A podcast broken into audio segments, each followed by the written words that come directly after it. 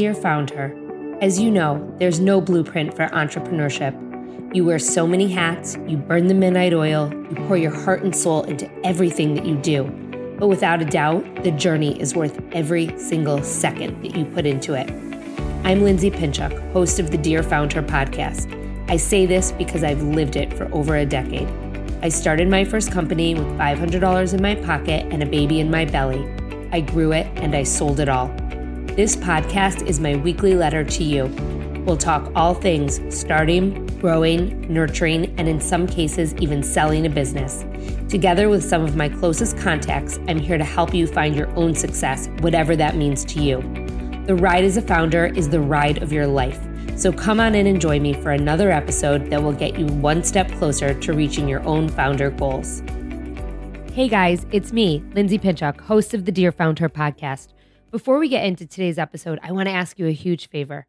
If you could take out your phone and scroll all the way down to where the ratings and review section are on the app where you listen to your podcast, I would be so appreciative if you could give us a five star rating or leave a review. Tell us something that you loved about an episode that you heard right here. Not only does that help others to discover the Dear Founder podcast, but it also helps others to check out and discover the amazing women and the stories that we share here each and every week. Thank you so much for being here. Thank you for listening. We couldn't do it without you. Welcome back to another episode of Dear Founder.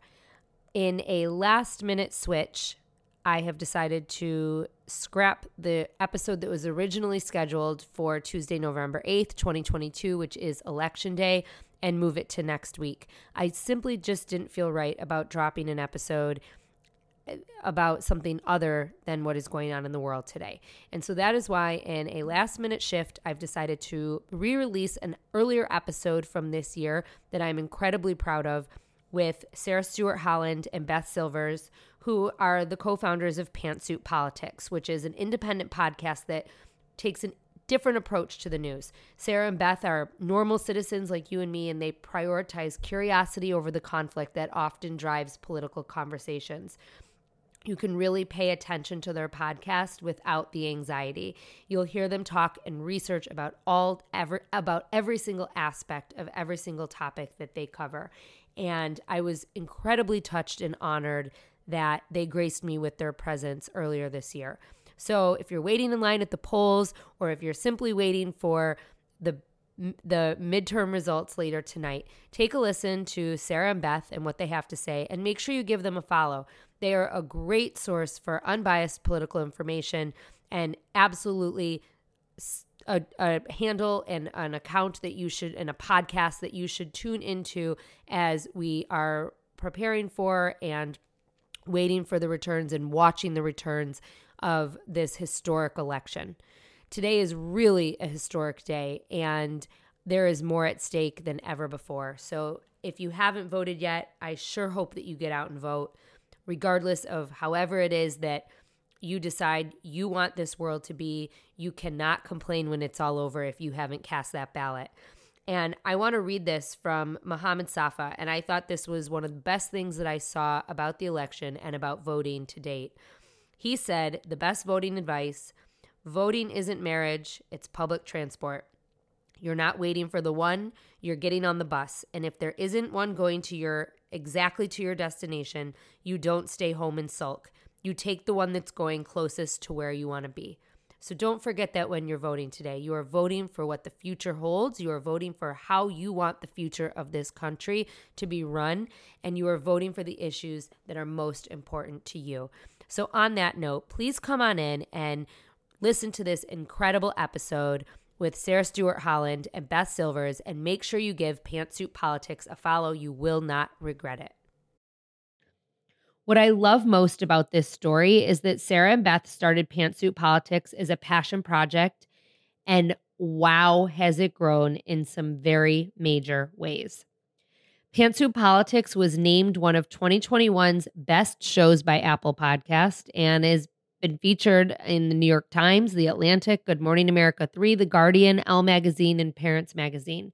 They're also the authors of Now What? How to Move Forward When We're Divided about basically everything. And I think you're wrong, but I'm listening. A guide to grace filled political conversation. The second book was featured on MSNBC's Morning Joe. Sarah and Beth met in college before going their separate ways for law school. Sarah pursued a career in politics as a congressional staffer and campaign aide, and Beth practiced law before serving as a human resources executive. Sarah lives in Paducah, Kentucky with her spouse Nicholas and children Griffin, Amos, and Felix. Beth lives in Union, Kentucky with her spouse Chad and children Jane and Ellen. Sarah's dog Cookie and Beth's dog Lucy are beloved and involuntary contributors to their work. Please come on in and meet Sarah and Beth. All right, welcome back to another episode of Dear Founder. I am beyond excited about today's guests. And for those of you who know me and have been following me for a long time, you will definitely understand why when we get into this conversation. But I have the co hosts and co founders of Pantsuit Politics, Sarah Stewart Holland and Beth Silvers here with me today to share their incredible story. So, welcome, ladies. Thank, Thank you. you so much for having us. Thank you for being here. So, I am enthralled with what you do. I think it's amazing. I was beyond excited when your people pitched you to me and honored that they did. So, I would love for you to share with our community who you are, what you do, how you got here.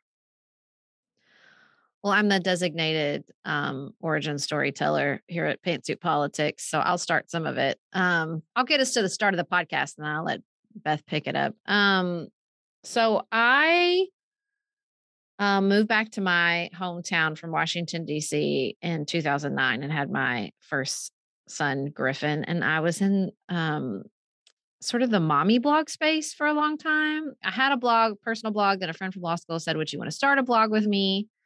Um, and I said, for sure, we did that for a while. Then I had my own personal blog. I did some social media consulting.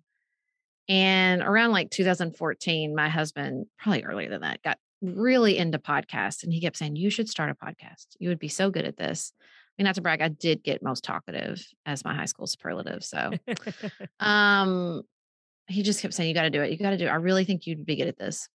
And around that time, I was starting to sort of put my political hat back on. I had definitely taken it off when we left DC and moved back to Paducah for a while and I started having kids and was sort of consumed by my identity as a new mom. And then I was um, going to go and do Emerge Kentucky, which is a program for Democratic women considering public office. And I, I guess I'd done that at that by that point and was considering running for local office in my hometown and was just, you know, thinking about politics again in a in a big way. And I thought, well, maybe I could do a podcast where I, I interview all my female friends that work in politics. I did one, like a test one. It just said on my desktop, like, I think I really like answering questions better than asking them. Um, and so it was sitting there. I did want to do something, but I didn't really know what. And around that time on my personal blog, um, I, I, really would just write like a stroller review and then my thoughts on the Syrian civil war. It was like day to day, just whatever I was, I was transitioning and it was apparent. Um, I'm surprised we never crossed online paths, space, to be honest. Yeah. If I, well, I was, you know, I was a little late to the game. And so, um, you know, I went to a bunch of mommy blog conferences and I know all the, all the big players from the early aughts, um, if just by name, if not, we're like close friends or anything, but I learned a lot in that space without a doubt. Um, and I'm thankful for that time. But so I, but I was, I wanted to write about more than parenting. I knew that and think and talk more about parenting. And so Beth reached out to me and said, Would you ever want a guest post on your blog? And anybody who's filled a blog day to day is like, Absolutely, because that's a day I don't have to write. Yay. Um, and we had gone to college together, but we'd not stayed in close touch. We'd sort of reconnected through natural birth. I had two home births. Um, and Beth reached out to me sort of to to ask some questions about natural birth and had reconnected through that, which is a um, pretty political topic, actually. Yep. Um, and so she said, "Would you ever want some guest posts?" And I said, "Absolutely." And she she wrote a couple. She wrote one called Nuance that was really about like, hey, every social media post does not contain the entirety of who we are as people we were fighting about Cecil the lion at the time, which is adorable when you think back on it. Um, do you remember Cecil the lion, the the lion that somebody hunted and everybody was a so, dentist? oh dentist yes! Oh my god, lion. yes. Okay, See, it all it's, it flows yes. back, and then you're like in that moment in 2015, and so um, it went. You know, it, it went a little viral for my blog. It really connected with people. And I thought, well, wait a second. I knew that at the time Beth was a Republican. And so I said, hey, what if we did sort of like a bipartisan podcast, you know, crossfire, but not annoying. Um, no yelling. Our, our tagline at the beginning was no shouting, no insults, plenty of nuance. And sort of a, a nod to that post that I think was sort of the the beginning. I said, Would you want to start a podcast? I still have the email. And she said, What's a podcast? And I said, Don't worry. We'll figure that out. My husband had um, sort of taught himself how to audio engineer by listening to my brother, my brother, and me, where they talk about how they like linked up sound. So he kind of he was our amateur audio engineer in the beginning, and we we did a test call where I said, let's just get on the phone and see how it goes. And we talked for 45 minutes and I thought, no. And I said, we're not going to do this anymore unless we're recording it. We have something here. We have very, we have very complementary personalities. Our personalities are very different. Um, and we just had really good conversational chemistry and energy from the beginning. Um, and so we started, we had little babies. My youngest was, um, gosh, a little under a year. Her youngest, well, they're very close in age, um, a little under a year.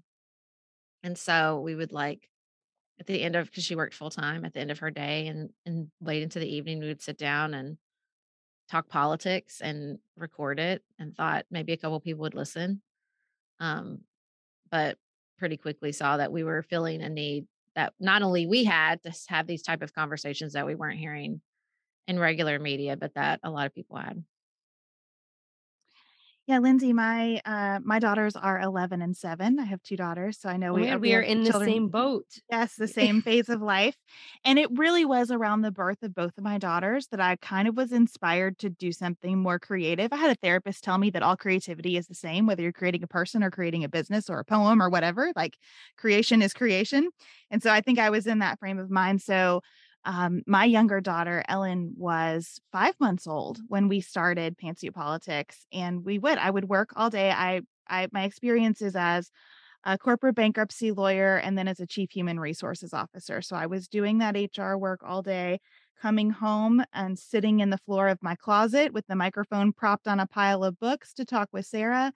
And we just made it happen and it was fun and it felt like a release to me and it felt like it was meeting a need that I had to kind of have meaningful conversations and work some things out and um, have conversations that weren't productive in any way, you know, that weren't trying to just check a box and get a task accomplished. It felt really good to me. I was extremely surprised um, a couple weeks in when I got a notice on my phone that Apple Podcast had, which was then iTunes, had tweeted about us and we were featured in New and Noteworthy. And back then, that was the ball game. If you were Yes. in New and Noteworthy, that was a very big deal, and it was for us. And so suddenly we had an audience. And since then, um, that audience has been incredibly generous and supportive.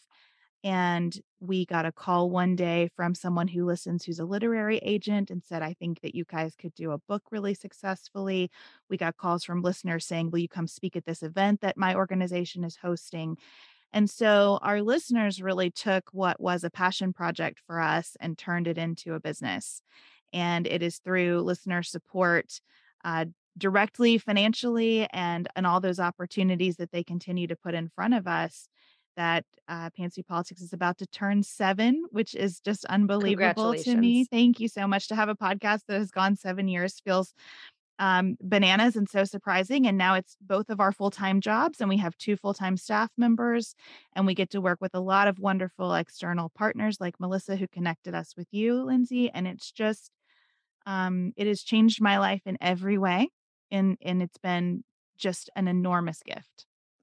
Beth, I love you, your I love your story for so many reasons. But before we kind of dive into the questions that I have about your story, I want you to explain to our community exactly what pantsuit politics is. For those people who don't know, I want to make sure that they do when they walk away from this podcast. Well, that's a good transition to what I was just about to ask Beth, which is part of that journey is us starting as a bipartisan podcast, but that's not what we are anymore. Yeah, we through our conversations, I think I changed. I think the world changed as well. I think the world indisputably changed between November of 2015 and today. And so in uh, 2019, I officially changed my party registration, but we really kind of never leaned into that bipartisan label the way that our initial branding would have led you to believe. And that's been a lesson learned. The power of that branding, even when it's not congruent with what's really happening, is hard to overcome. So, so certainly as a as a founder, I've taken a, a big note there. Um, but now pantsuit politics is twice a week. You sit down with us. I hope that you feel like we are friends who did the homework. We've read everything. We bring our law degrees to bear. We go to primary sources. We understand what's happening in the news and we sit down with each other to try to make sense of it and to make meaning of it. We are not trying to convince anyone to agree with us. Sometimes we agree with each other, sometimes we don't.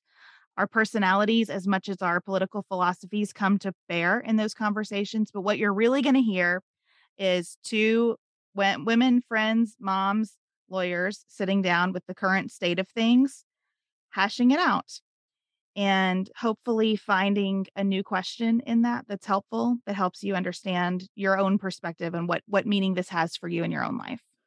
And i'll say you know from the beginning the consistent thread has been that like even though we would say start every show well i'm sarah from the left and i'm beth from the right and we were trying to give people sort of an orientation we also said that part about like no shouting no insults plenty of nuance. From the beginning we're like these labels fit us sort of like we were always in the beginning and, and through till today try to bring curiosity try to keep learning from the beginning. We've done shows that we've called many different things but are basically just um like little lessons like well let's let's go back to the drawing board. What do we think we know about welfare but what do we not actually know about welfare? Or you know whatever the the subject is. So i think you know some of that branding was to give people language to understand. And look, there's there's really no way to talk about politics in the United States. We live in a two-party system. Like that's just that's just the lens that people are going to bring to it. And we were just from the beginning pushing back against that. We were really pushing it back against the idea of like this is what you think political conversations should look like, but that's not what they always are. And what I always tell people is like we're the podcast for people who can't stomach political podcast. Like we're for the for the listener who's like, oh, politics, and they listen, they're like, okay. But because there's always that undercurrent of like, I know it's important. I just don't want to be made to feel like an anxious, angry mess. And that's, you know, from 2015 to today, that has been our sort of guiding principle. We don't want people to leave an anxious, angry mess.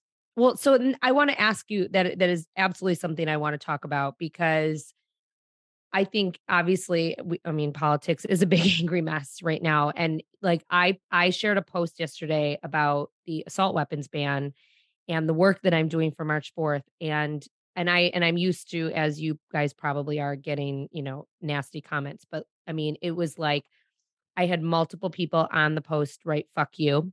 Nice. I had I had someone call me are you say are you so stupid you're retarded which is so offensive like oh so offensive and so, you know, but you're in this all day, every day. I mean, you guys are tackling tough topics all the time.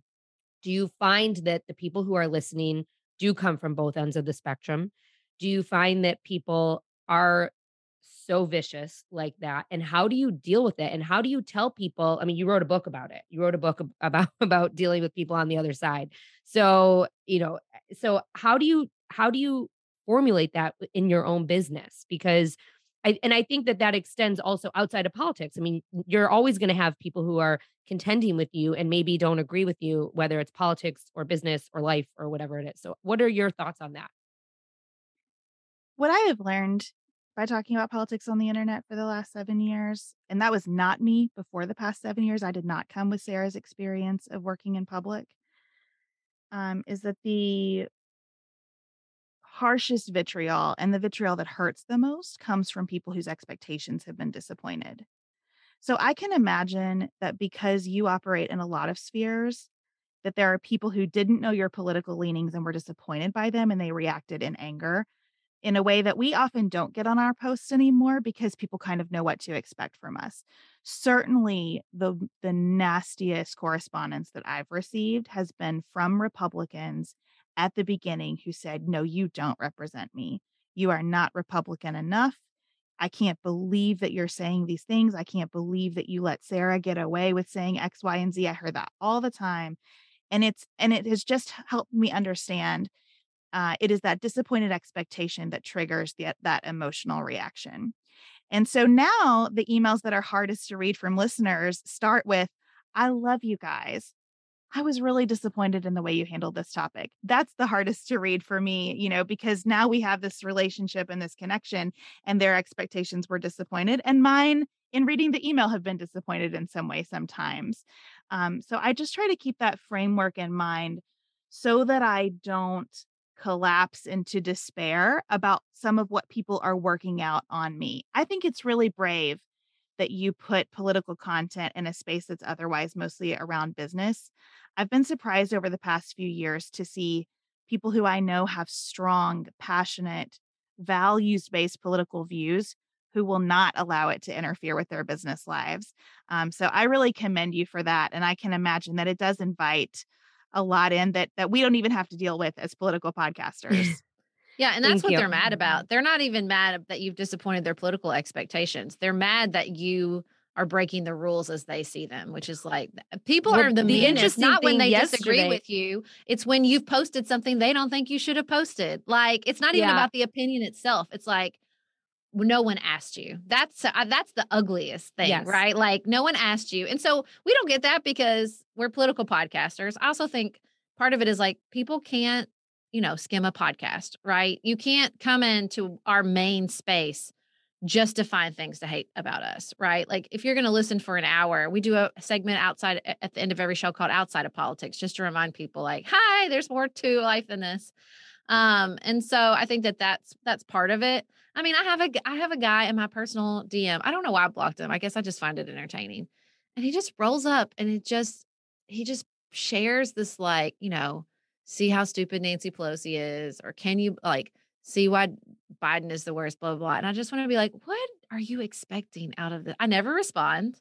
I haven't blocked him, but I never respond. And I'm kind of like, what are you what what's your goal here? You know, Fred? it was it was very interesting because and then I want to move on from this, but it was very interesting because yesterday when I when these comments were coming in, they were not actually from my followers. You know, they were people mm-hmm. who who had followed the hashtag. Oh yeah, so because I don't hashtag. That's just an invitation, you know, for trolls. So that's all that um, is.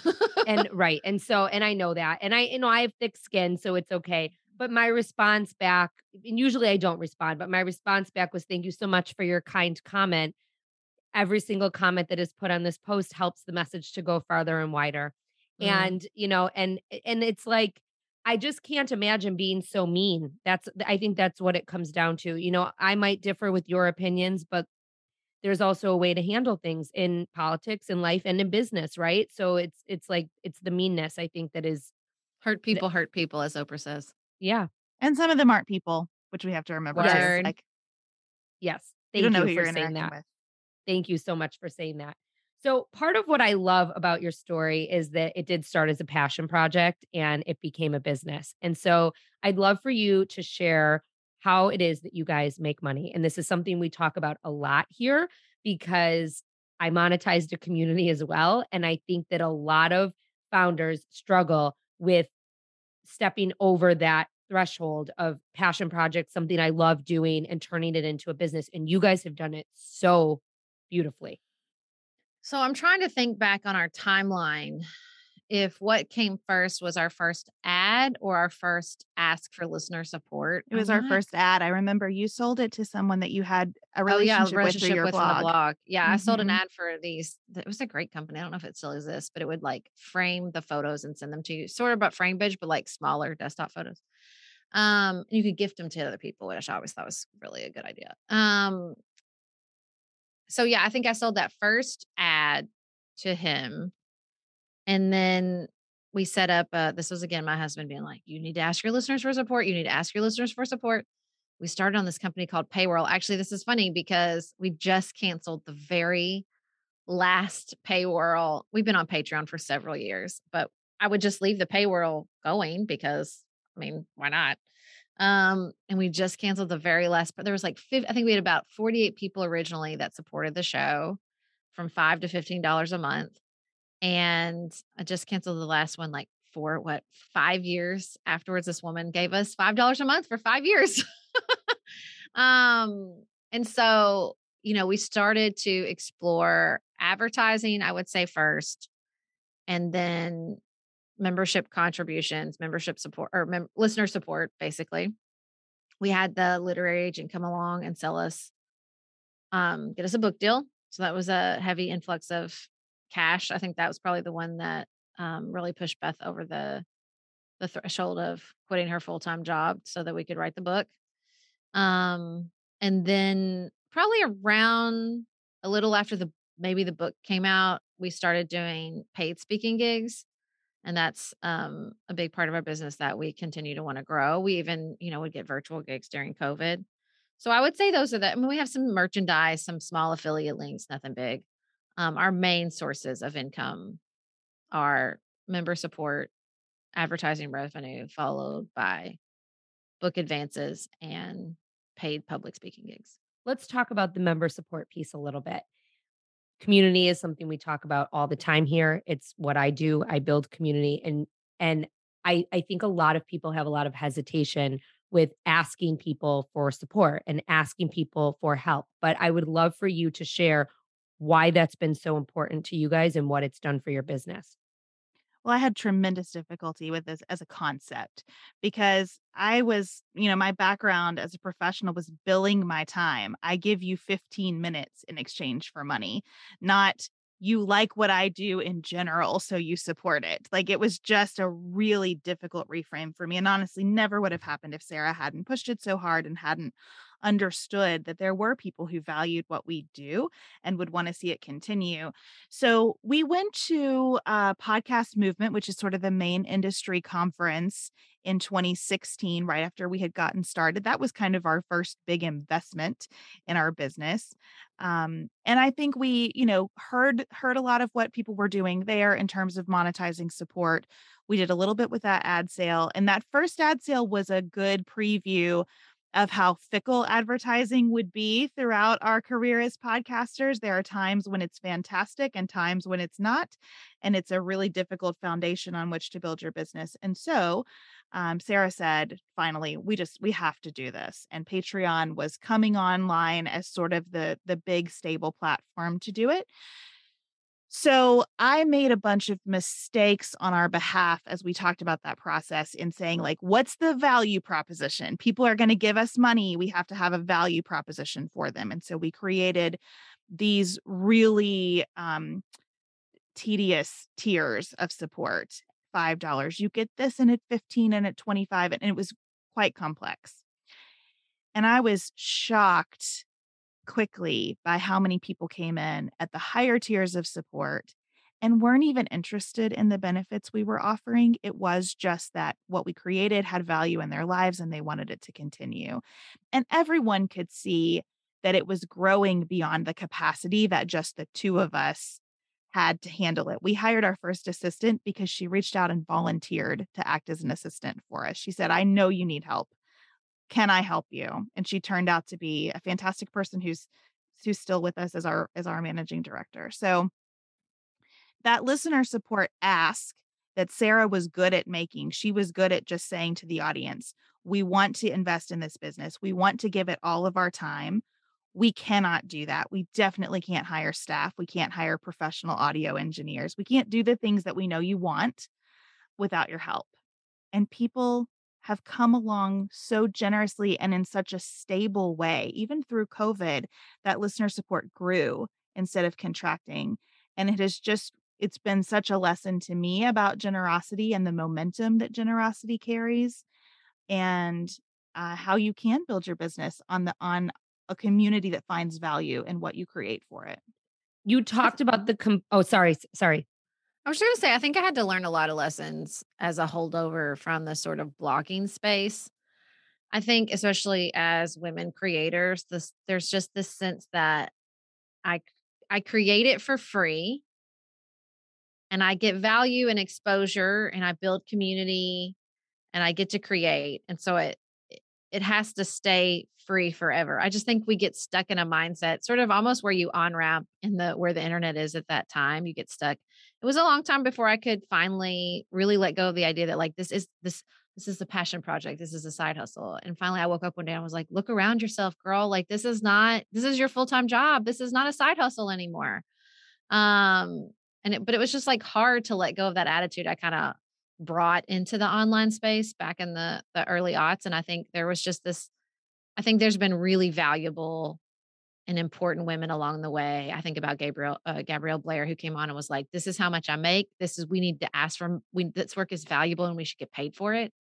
Um people who just sort of opened up and do the work you're doing like let's talk about money. Let's talk about what this work is worth. And i think that's our audience was um invaluable just pushing us saying like you guys your audio sucks. Like we want to keep listening to you but you need to pay for better audio engineering and we will help you. But like i mean and also you know i know behemoths sort of get bad names and it's not like they're always perfect but patreon has been a game changer for creators like just a game changer because it was we can still offer it for free like we our feed is free just like this day it started in 2015 um, and there's additional content you can get. And I think, yeah, that is, there is this sort of balance of like giving something for the money and then also making sure you're not, it's not just an additional, like you're already doing the work of the free stuff. Now you're creating work of the paid stuff when really the support was to prop up the free stuff. You know, like it's just right. this balance you're kind of constantly in. Um, but our listeners have been incredible and they, de- they never, there was no scarcity mindset. There was no like, they our listeners more than a lot of even friends of ours who are creators who have patreons do not act like consumers. They act like community members. They do not treat us like a product. Um and that has been incredibly just life-giving, life-giving. but that's a reflection on you. Mm, thank you. Thank you. You know i mean it, it's you're inviting them in. You're inviting your audience and I and I don't use the word audience because mm-hmm. I also use the word community. You're inviting them into the conversation, whether it's through your podcast, by reading your book, on social media, you know, or the extra bells and whistles that you give. And so I think that that is a very important lesson to point out what you just said, Sarah, because the community is everything. Mm-hmm. And they're what's going to lift you and your business up no matter what you do, whether you have a podcast, or whether you have a t-shirt brand. I mean, really and truly. And I've seen it happen. I've seen I've seen brands tweak their invitation to their audience and bring them in as a community and all of a sudden it's like eye-opening. Mm-hmm. And so I loved it. And I love that you said that, like really and truly, like I, I could have like paid you to say that because that's what I talk about every day. you did, Beth, you did talk about, you said I, we made some mistakes and, and you had some complex tiers and you were surprised about how people were willing to give at the top tier.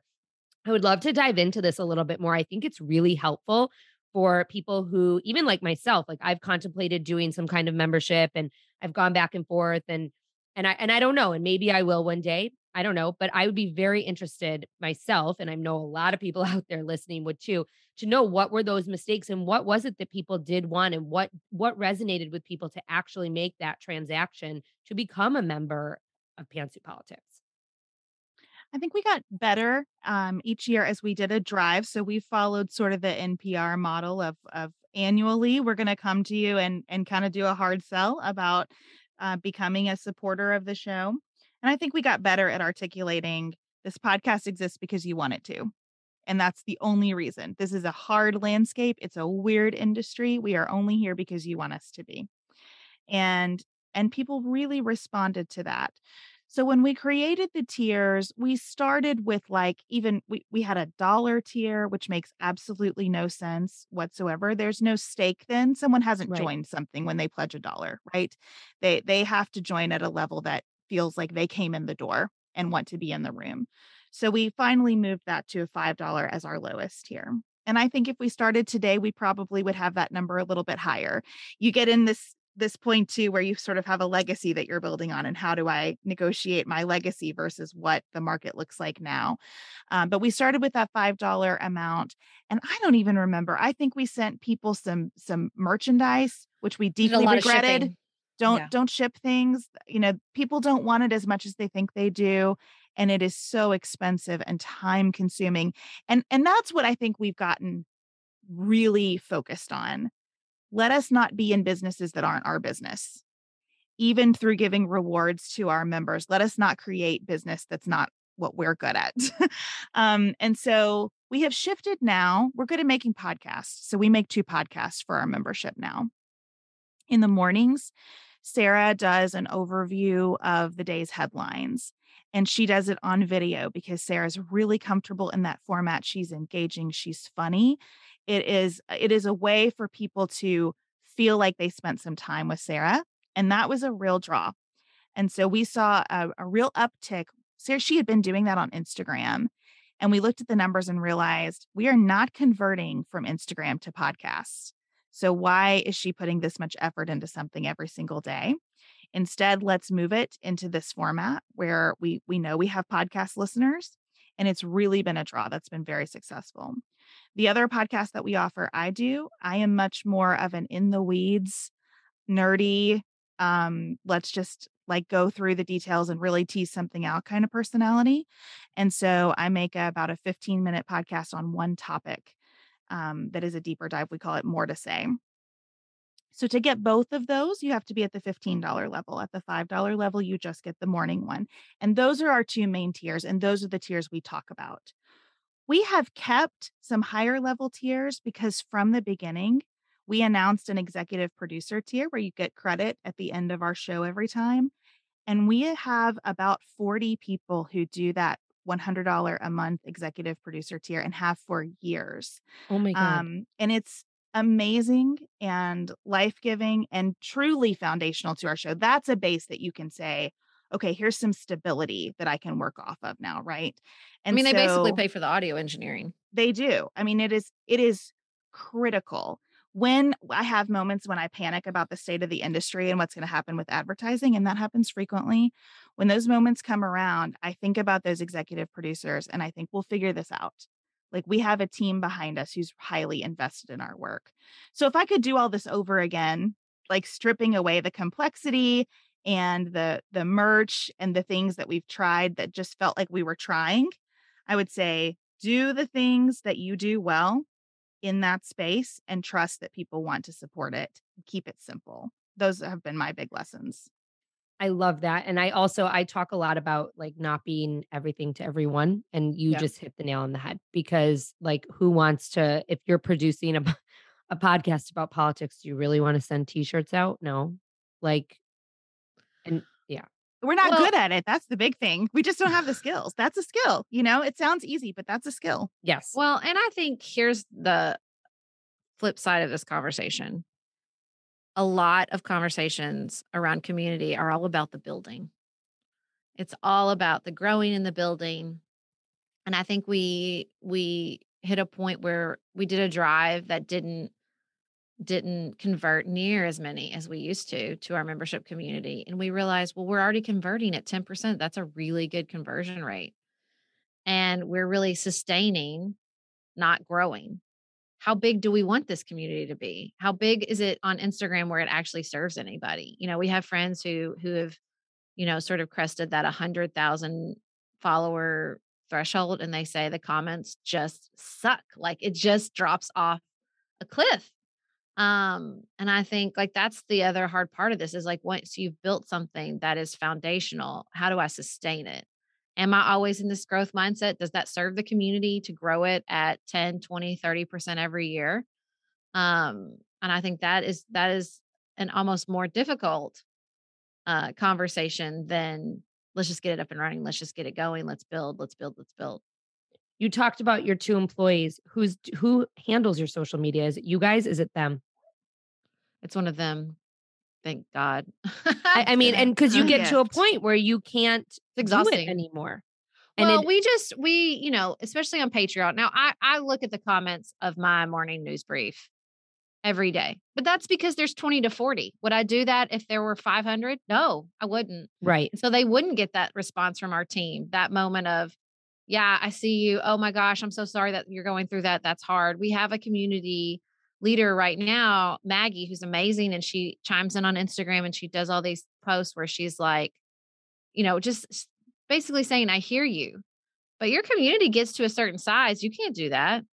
And then you're at, then the question is, is there a community here? If they're like, is it my community if I'm not responding, if we're not in conversation together? But rather, what's going on is now I, I think there is space where, yes, that's still true.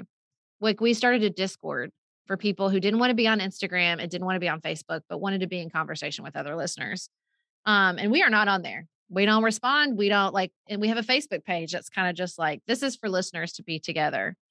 Um, and so I think there's like room for that, but I think like you just kind of have to, you kind of have to figure out your pie chart. You kind of have to figure how all that fits together and what it means and what, what the community wants. And they're not always going to want the same thing, just, you know, worth, worth pointing out. And so it's just, it's a, it's a delicate mix that you're never done with. I mean, I'm, you know, my personality is like, I want to check it off and be like, we did it, we fixed it, we're done. Um, but that's not really what an online community that's no. not how it works. No. So I want to shift gears a little bit and I want to ask you guys how your book deals changed your business. Because I would imagine that that put you on the map in a much different way. Well, it at first I think convinced me that it was time to invest my full-time labor in our business.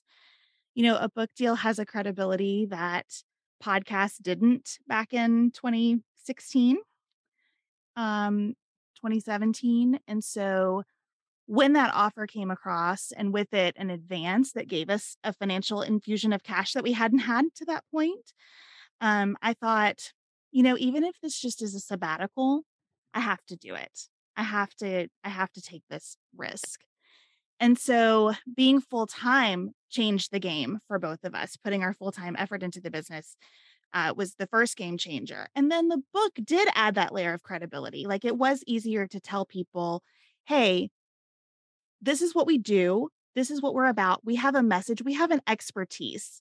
And I think that the earned media from that expertise, the opportunity to speak more and to give people this really concise package of what we'd be speaking about was helpful. Now, we're not good at sticking to that. We're podcasters. We like to talk, like we like to be wide ranging, and we tell people that up front. But you know, marketing does have to be pretty buttoned up, and the book buttoned us up. And, and I think it buttoned us up at a time when we really needed that coherence. And that just led to lots of new opportunities to talk with people about who we are and what we know. Did you guys ever expect when you first started this passion project that this would be where you are? I try to go back in time and remember sort of where I was and what I expected. And I think the truth is like, I didn't one way or the other. I was putting one foot in front of the other one. I had my third child. I was running for office um, I was sort of in the process of figuring out that that child had a disability. Like it just there was a lot going on. You were and day so by day at the, mo- in the I moment. was day by day. Every podcast was like day by day figuring out like what we're just sitting down what are we going to talk about? You know, like and so I think, you know, I think eh, in contrast to my blog, like I can see a lot of the factors at play that maybe if I'd had some really good night's sleep at the time, I could have identified, which was, you know, I was a little late to the blogging game. Our timing was really well with podcasts. Like it wasn't occupied by the big media giants, particularly in the political category yet, um, because we came sort of in front of Donald Trump in particular. I think we, you know, has that beginning of sort of pitching ourselves as bipartisan been hard, yes. And also, I'm never mad at it because I think it was that tight elevator pitch that helped our success, that helped Apple feature us. Like, and I think that was missing when I was uh, blogging. The elevator pitch was not there. And that it's just when you're trying to launch something, if you can, people get it quickly, it's huge. It's just, it is huge. And so, I can see all those like things in place that maybe if I'd been a little more clear headed, I could have identified and thought like, "Ooh, what is this going to be?" But um, I mean, r- literally for the first year, year and a half, it really was just, I'm just going to sit down and talk to Beth twice a week. I love talking politics. The political environment is stressing me out. So this is like a really good space to press to process that stress and the, like that. And that's still true. Um, but in the beginning, it was just, I like doing, I mean, again, there's that other component, right? Which is we had good timing that which is mostly luck. We had a good elevator pitch and we were just doing it to do like we just were enjoying ourselves. We still But enjoy so ourselves. That's very important. And and I, you said it before I was going to just say it and you took the words out of my mouth. I think that the best community experiences, the best brands come from the places of enjoyment and Mhm. happiness and you know, I very similarly didn't realize I was doing what I was doing with Bump Club and I loved it and I just did it and I think that shows and it doesn't happen overnight that you go from where you were then to where you are now, but it happens in a way that is so authentic and people don't disappear, they don't drop off the plant. I mean, it's like you're not like a one-hit wonder, like you are part of their lives. And I think that that is so important that you just said that that you stuck with it, you loved it and that that showed and that's what has really gotten you to where you are. well, and there was an ease. Like if there hadn't been a certain amount of ease, I wouldn't have had the capacity to do Right. it because I was I, I didn't have a lot of margin between the three kids and the running for office and the you know just life. Like it, there wouldn't have been a lot of margin to like sort of like slog through something. Are you guys seeing right now more conversation, more people listening because we're approaching midterms? We usually see about 30% growth around elections. I don't know if it will be that way this year or not. I have a feeling it will because of the combination of midterms and January 6th hearings and the the whole situation with the Department of Justice and and the documents at Mar-a-Lago. So there's a lot going on right now that that will probably bring new people into our community. We hope so. We think it's a good place to be. I think that another lesson that I've learned, uh, Sarah and I were just having this conversation about SMART goals. She was like, we need some SMART goals. And we do. She's right. And also, I hate them because it's still day to day in a lot of ways. We still have young children. I'm dealing with my aging dog as we record here, which never happens. She's just very sick and she's very unhappy. Um, we're still day to day in a lot of ways. And the political landscape is so unpredictable. Uh, I was surprised by how many people, as soon as the inauguration happened last year, were like, I'm out for a while. I have given this everything I've got. I'm emotionally exhausted. I cannot go anymore. And so I'm going to take a big break. And it was really surprising to me. And it's been really surprising to see what has brought those folks back and when they've chosen to come back and how much of that has to do with their personal lives uh, versus the news cycle. So I think maintaining that sense of ease, as Sarah was saying, has been really critical to us. Like, know your numbers, yes, but also make sure you see the full story around those numbers instead of always thinking you need to adjust because sometimes you just have to keep showing up and eventually your people will show back up with you. Thank you for saying that. You guys have shared so many amazing like nuggets and tips. I I am very excited to share this conversation. I want to ask you guys one more question and then I'm going to give you guys back your day, but the last thing I ask all my guests are and I and there's two of you so I'm going to ask you both to participate. Um three tips, three actionable tips that you would give a founder who's getting started and who just is stuck and needs that encouragement.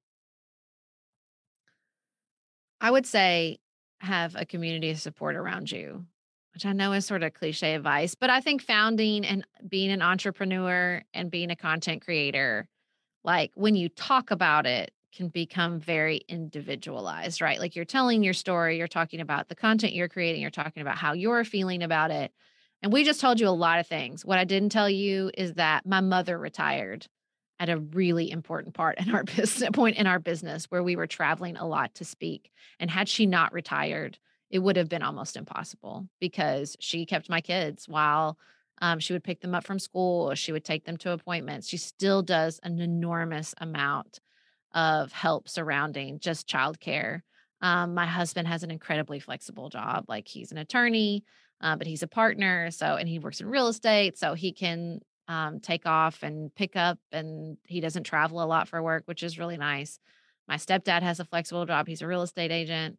Um, I have an amazing, just small town community. So there's always somebody I can say, oh crap, this interview went too long. Can you pick up my kid? Or, um, oh no, I'm going to be out of town and I thought I was going to be here. Can you help me with this? And so I just, I could list so many people that have been key, even if they don't know it, to Pantsuit Politics success um, and to maintaining a somewhat reasonable stress level as a like a business founder.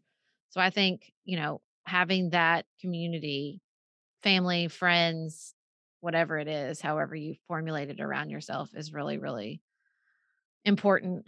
And I would say that I had a really key moment at as like in the life of sort of my journey as the pantsuit politics business owner. I have an amazing woman who does dry needling on me. Actually, she moved and it's devastating, and I'm not ready to talk about it. But when she still lived here, I'll never forget one time her I uh, saying she's like, "Oh, you're so tense. You seem really stressed." And I was like, "No, it's just everything's going so great. We have this book. We're writing this book. I've always wanted to write a book." And she's like, "Well, good stress is still stress." And I'll never forget when she said that to me. And I thought, "Oh crap, she's right." Like I tell myself, I love doing this, and so it shouldn't be hard on me because uh, I love it, and I'm so this is what I've always wanted to do, and now I'm doing it. And I I still have to dial up my stress management, which I think is just like a very badly designed system. The idea that like the more stressed you are, the more work you have to put into managing your stress when you're tired from the stress. I don't know who thought this up. I think it's really bad. I would like to submit some um, edits or revisions, but that's where we are. And so, you know, exercising more, going back to therapy, all this stuff, especially through COVID while we were running this business, has been really, really key. And I mean, the third one, I don't know if this is advice, but I think uh, again, entrepreneurial like visions can become very individualized, but every success in my life has been a partnership. From my marriage to my first blog to this podcast. Like, and I think it's a personality thing. You have to sort of figure it out. But there is something I think that's just magical about a good partnership um, when you're not in it all by yourself and you can bounce things off and you can, you know, sort of feed off each other's energy and have these conversations. And I just think like a good partnership is unbeatable. Well, I co-sign all of that. Um, I would start with um, spend time on your time. It is really important to me to have at least 30 minutes every Friday afternoon to physically write in a planner what's on my calendar for the next week because that's how I get to think about my time. I catch things like, oh, I didn't put in drive time. But I also start to realize I don't have mental space to prepare for this. Mm-hmm. What do mm-hmm. I need to change here? And that that investment of time in how I'm going to spend my time is the best 30 minutes that I spend every week. The second thing I would say is to keep a posture of generosity.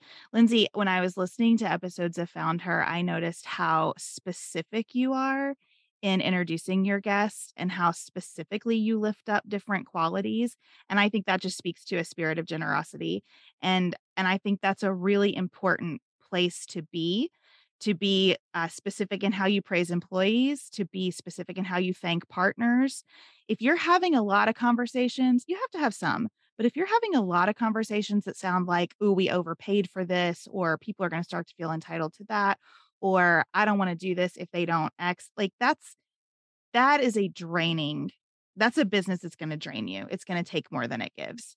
And so staying in that place of I always want to be giving more than I take has been really healthy and and good and life-giving for me and a big shift from the corporate sphere that I was yes. in before I got to own my own business. Um, the third thing I would say is that I cannot overstate the value of therapy because owning a business is extremely emotional and will push buttons that you didn't know you had and pull out pieces of you that you didn't know needed work. Uh, it's like whole new muscles in your brain and your spirit have to have to be built around owning a business. And I think participating in a partnership also requires a lot of self awareness. What is it about me that's responding this way? Does this indicate a problem or is this just a thing that I've always done? or a reaction I've always had. Um, what is it that I need to know about myself to show up in a healthy way for my partner, for my business, for our for our community? Um, so seeing a professional has been a, a, a game changer for me.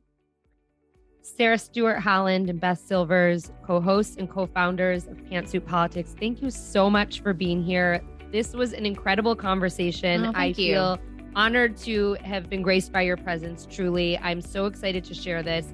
And I just want to say congratulations because what you've built is incredible. And I just, I know from experience that you probably didn't, like we just discussed, expect this. And here we are. And you are doing amazing things. So please keep it up. Oh, thank, thank you. you. And thank you for lifting up our voices and so many other women. This, this kind of space is so needed. I'm so glad you've mm-hmm. created it. Thank you.